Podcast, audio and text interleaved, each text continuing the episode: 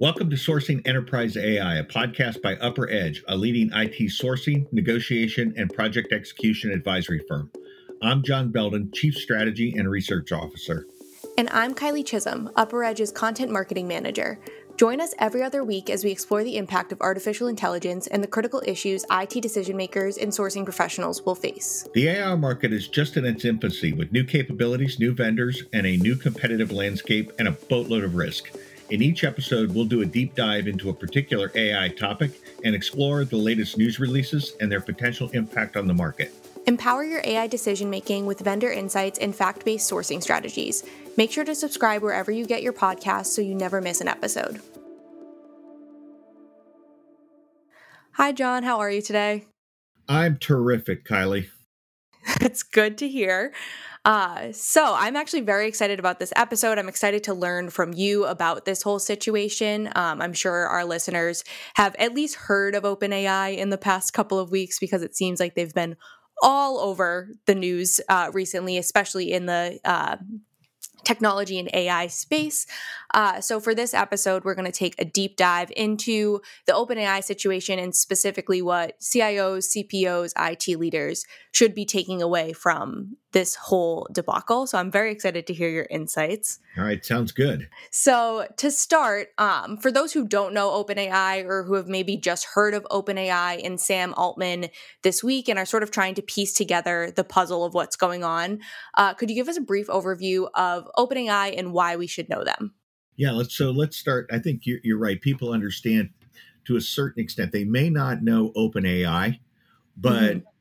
The large majority of our listeners, I'm sure, have heard how of ChatGPT or Chat. GPT four, right? And so think about OpenAI as uh, as the as the birther or the creator of Chat G Chat ChatGPT four.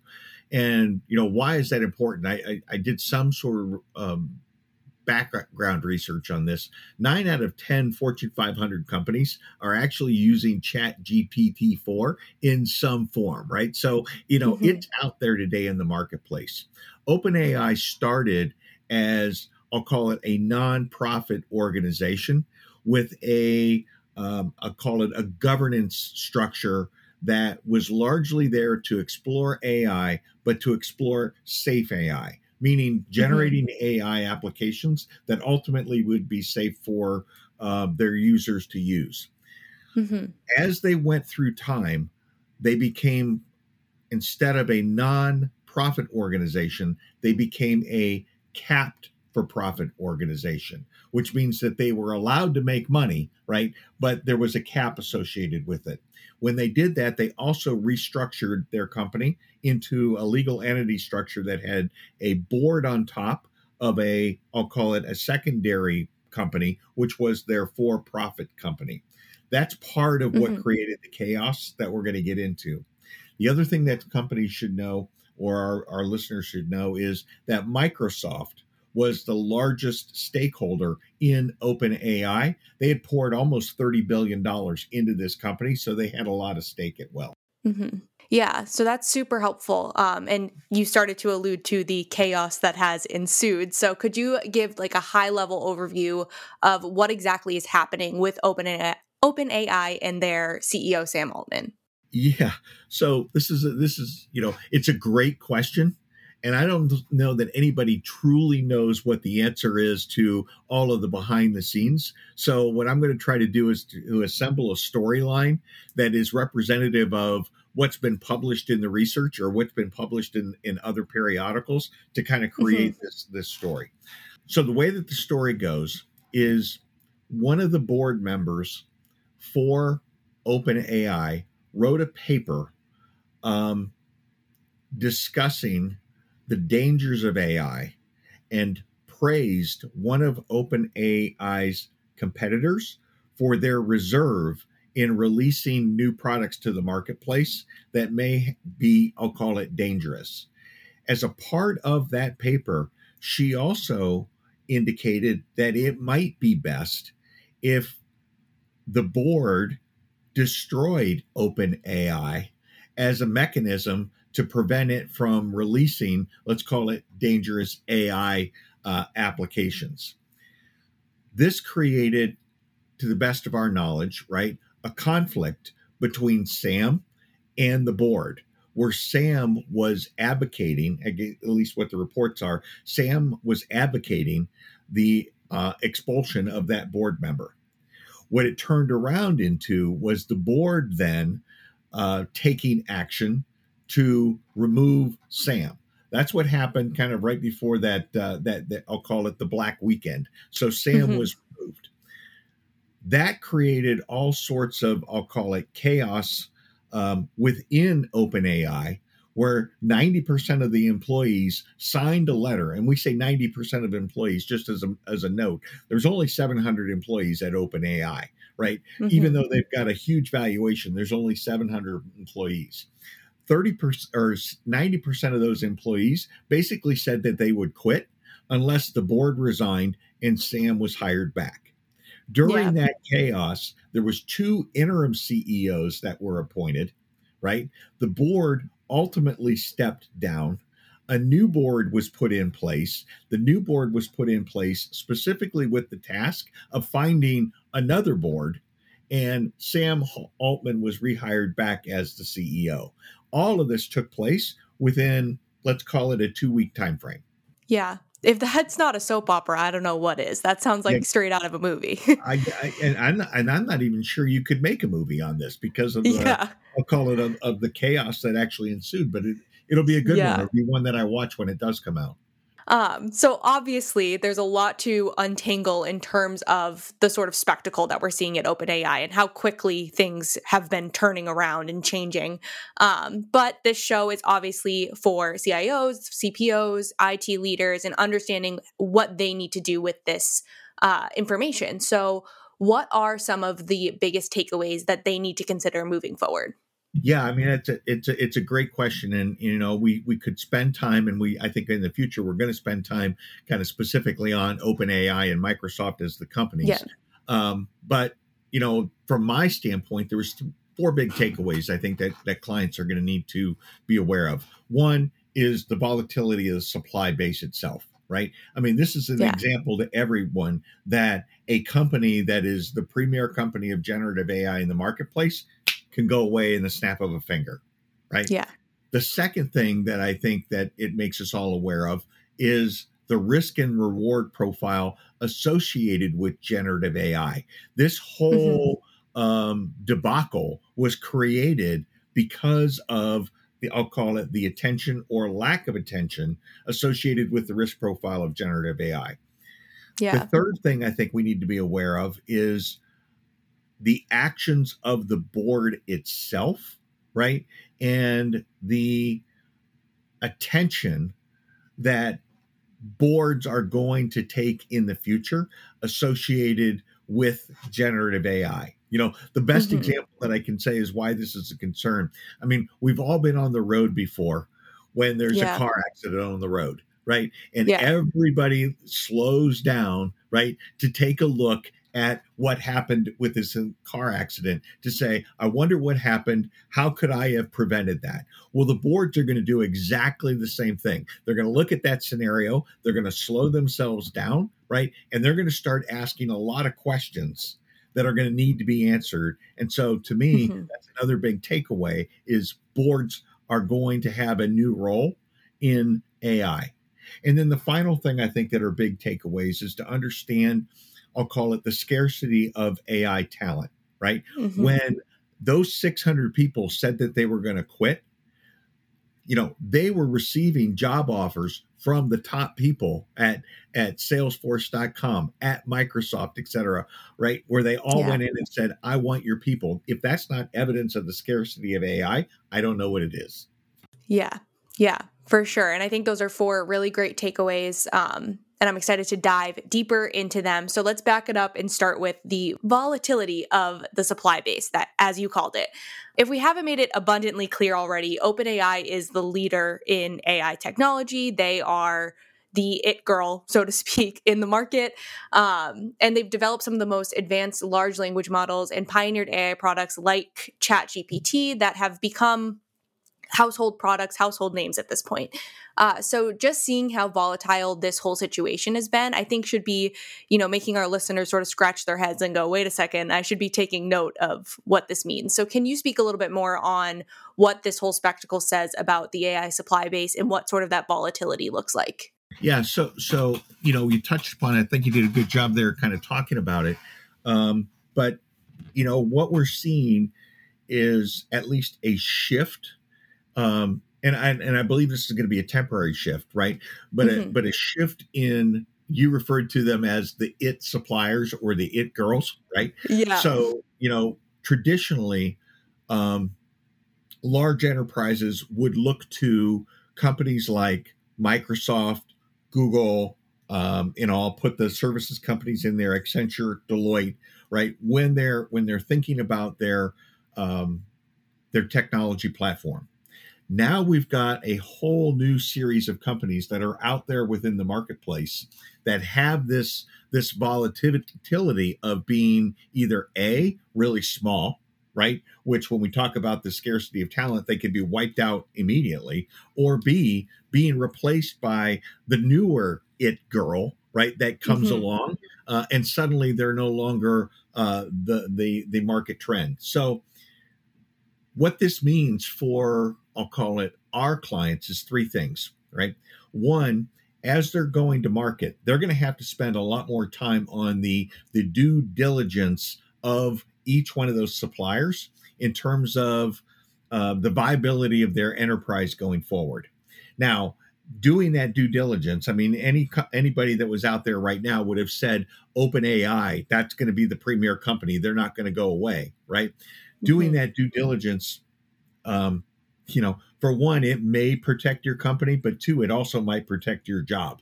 Because if you can yeah. at least demonstrate that you did that due diligence, you know, you're not going to be one that's going to be left holding the bag when one of these companies mm-hmm. ultimately goes under. So, you know, you're going to have to, as a marketing per, or as a, um, as a uh, purchasing professional, you're going to have to make sure that you up your game in that due diligence.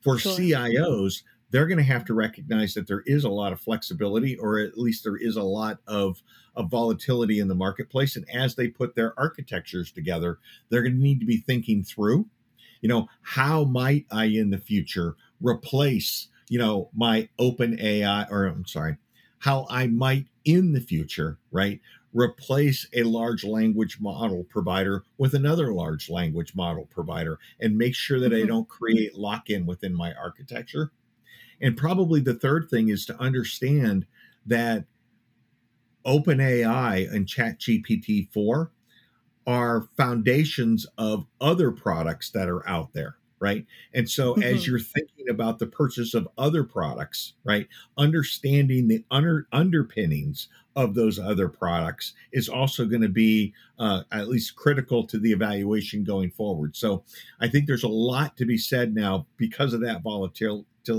in the procurement and the architectures of being able to create flexibility and being able mm-hmm. to do your due diligence. Yeah. And I think this honestly, it flows really nicely into what you called the risk reward spread because now CIOs, CPOs, IT leaders are trying to navigate a riskier market. Uh, so, could you talk a little bit about how this uh, the situation with OpenAI has sort of affected how IT suppliers are now approaching the market with their products?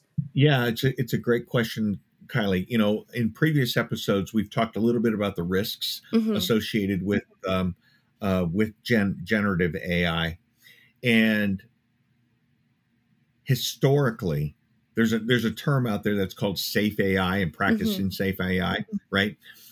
Historically, what we've seen is companies like OpenAI, um, with their boards and their charters, protecting right the market or protecting enterprises by saying we're not going to release products that we don't have confidence in, right? Sure. And we've seen, uh, as an example, um, uh, we talked about recently oh, uh, IBM saying with their Granite uh, LLMs of saying we're going to take the risk associated with that, right? Yeah.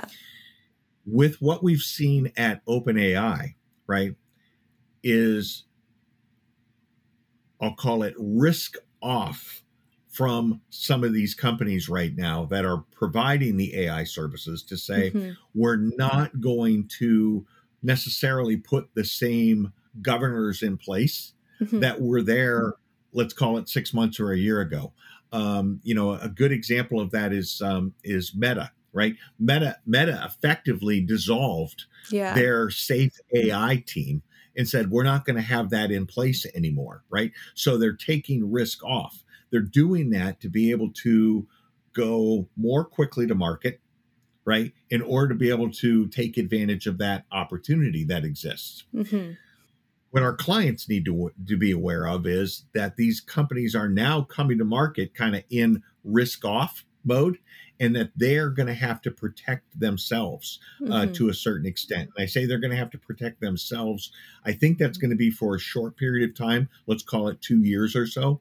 And mm-hmm. the reason that I say that is I think ultimately the government is going to step in with regulatory uh, requirements associated with these products that is going to create a hurdle for them to actually go to the marketplace. They're not going to do it themselves. They're yeah. going to wait for the government. But in the short term, companies are going to have to be responsible for taking care of that on their own. Yeah. Yeah, and I'm I'm curious because I think you make a great point that the companies aren't going to do that on their own. The government's going to have to step in and create those hurdles. And I feel like I've seen a lot on um, just the ethics and trustworthiness of AI and AI products. So I'm curious how you think uh, this sort of change in how the IT or excuse me the AI suppliers are going to market, how that affects the general population and namely CIOs and CPOs, how they perceive and trust companies that are creating AI products.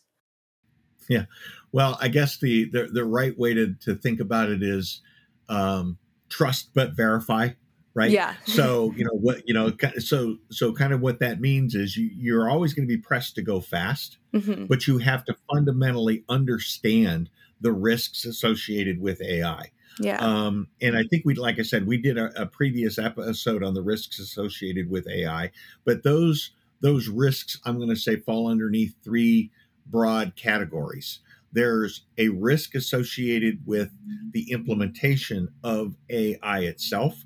Uh, there's a lot of projects that can go off the rails just with the, the risks associated with the program on implementation. There's yeah. another category of risks that I'm going to refer to as the risks of utilization. So, and when I'm using these AI products, they can produce bad results. And if they produce bad results, that's going to create problems for the organization. Yeah. And then the third category of risk for AI is not using AI. What if I don't apply AI and my clients and my competitors do? Or, right, what about the rest of, and you know, I'll call it the, the, the risk associated with AI outside of my enterprise that could affect my enterprise. Mm-hmm. So if I've got a supply base or I've got a supplier uh, that's sending me products and that supplier starts to use AI in an inappropriate way, might my own, I'll call it supply chain dry up as a result of the inappropriate, I'll call it application of AI outside of my control. So mm-hmm. there's a lot of risk associated with this this area. The risk that we're referring to right now with risk on goes underneath that center area, that center yeah. tower of, you know, when I'm using AI, and it produces bad results, what are the implications for me? Right. Yeah. That's the area where I'm going to say risk off on the supply base right now. Yeah. Yeah, for sure. And I'm definitely interested to see how this sort of evolves over the next couple of years, to your point. Um, we'll be keeping a close eye on that as well. Um, but I do want to move into the sort of boardroom awareness and factor of this because obviously OpenAI's board plays a huge role in the story going on there. Um, right. And we could we could get into the dysfunction of OpenAI's board and what the future of their new board looks like, but we'll save that for another episode. For now, I was hoping that um, you could talk a little bit about the fact that what is clear is OpenAI's board and everything that happened will influence sort of boardroom behaviors, for lack of a better right. term, from here on out. So, what do you think that will look like moving forward? Yeah. Um, so, a couple of things. Number one, I think every enterprise out there is, if their board wasn't aware of AI, uh, you know, before, they're absolutely aware of it now. Uh, yeah. Uh, primarily because of the attention that the boards have been getting for, from OpenAI. So I'm sure all boards had at least talked about um, you know AI and had discussions about AI. Now they can, they're going to see that they have a, have a role in AI, right? Mm-hmm. In terms of this, uh, and I think they're also going to be very, very leery based upon the supply base of AI and what could happen. So, one of the things that I expect to come out of this is every single board is going to start asking questions about what are we doing with AI, right? Mm-hmm. If, if, it, if they weren't asking it before, it's going to up the amplitude of that. Sure. The second thing that you that is going to happen is when you look at this story um, about OpenAI, one of the things that the board said for their reasoning for firing um, Sam was they said that Sam wasn't being truthful and honest, right? Associated with what was going on within the company itself. Yeah. Right. So I think one of the things that's going to happen is all of the boards are going to become more hyper aware of are they actually getting good quality information that's coming from, I'll call it their organization into the boardroom. And so there's going to be increased attention on, you know, how can I trust the information that's actually being provided to me? So I think there's going to be um, more attention paid on, I'll call it the trustworthiness of the information. And CIOs yeah. are going to have to be aware, right, that they're probably going to get probed even deeper on what's mm-hmm. going on with AI just because of, I'll call it this trustworthiness area. And the third thing that I think is going to happen is going back to this, this, I'll call it this, um, this safe AI and the risk and reward. Mm-hmm. I believe that the boards are going to become much more aware of regulatory compliance and yeah. oversight rules right, that are going to be required. And so they're going to be asking a lot of questions associated with regulatory compliance and oversight. And are they meeting those hurdles, right? So, you know, I would expect CPOs and CIOs to become a lot more aware of mm-hmm. those, I'll call it um, regulatory compliance requirements because their boards are ultimately going to be asking as well. Yeah. Yeah. And that sort of gets into, you know, how these boardroom behaviors then trickle down to the CIOs and the IT leaders. Like it, it's all entangled together. One's going to affect the other. So they both have to be sort of exactly. hyper aware of what's going on and do their due diligence. So now moving into the last uh, sort of deep dive that we wanted to take, the scarcity of AI talent. So I found it so interesting that before it was announced that Altman was returning to OpenAI, uh, Microsoft right. was ready to create an entire division for him at Microsoft with hundreds of people to staff that division. Um, and I think we even talked about, you know, some like 90 something percent of OpenAI employees were ready to hit the road when Altman left. So clearly, Altman has a lot of value in the AI market. And I think um, again, we'll have our Microsoft expert on to sort of get into the weeds of that situation specific to OpenAI and Microsoft, but it definitely gets at this broader issue of scarcity in AI talent in the market. So, can you talk a little bit about that? Yeah. So, um, you know, we're, we're definitely seeing a big shift of talent go into this AI mm-hmm. space, right? Um, the you know you, you see um, Accenture as an example saying we're going to train forty thousand more people on on mm-hmm. AI, uh, and you know with all of the money that's being poured by the venture capitalists into these I'll call it these small organizations, they're grabbing the talent out of the big organizations as well. So you know where are the co- where's the talent coming yeah. from, right? To uh, to launch a brand new company like this, right? It's coming from, I'll call it bigger organizations yeah. and the top talent at bigger organizations, mm-hmm. right? That are trying to say, this is my opportunity, right? To, to get rich is to going into these smaller organizations. Yeah. So we're seeing a talent drain that's coming out of the larger organizations into the smaller mm-hmm. organizations. Mm-hmm. So now what does this mean, like say for our regular clients? There's a few things I, I would put out there. Number one, they need to be aware of bait and mm-hmm. switch. Mm-hmm. Because there is going to be a, a propensity of showing you some talent as part of a as part of a pitch, and then pulling that talent away mm-hmm. for I'll call it the actual implementation. So I think you need to be hyper aware of the bait and switch taking place.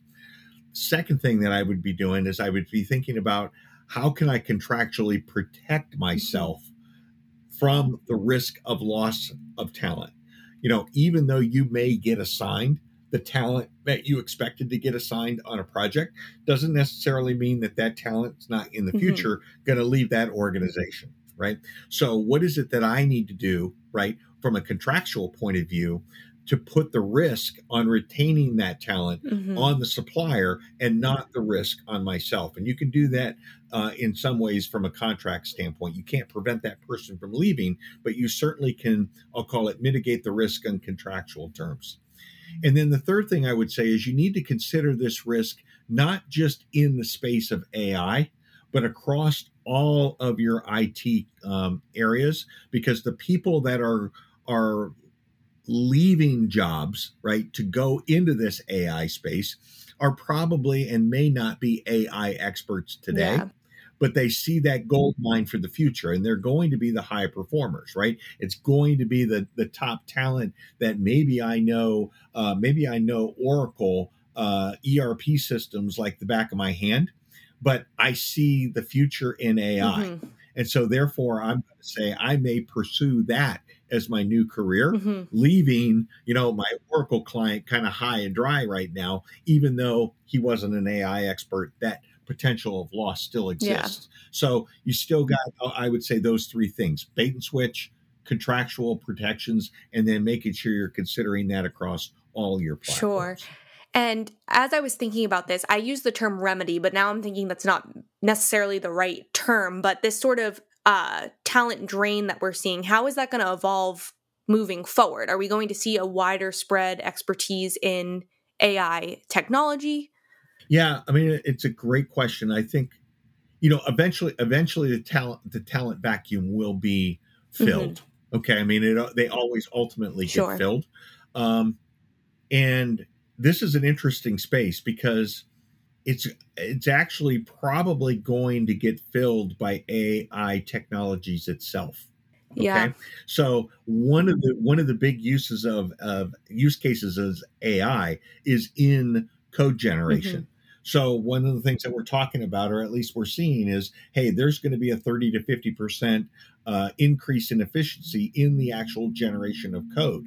So when you start to think about the when you start to think about the application of AI into the space of of technology, right? It's actually going to reduce the ultimately reduce the overall demand yeah.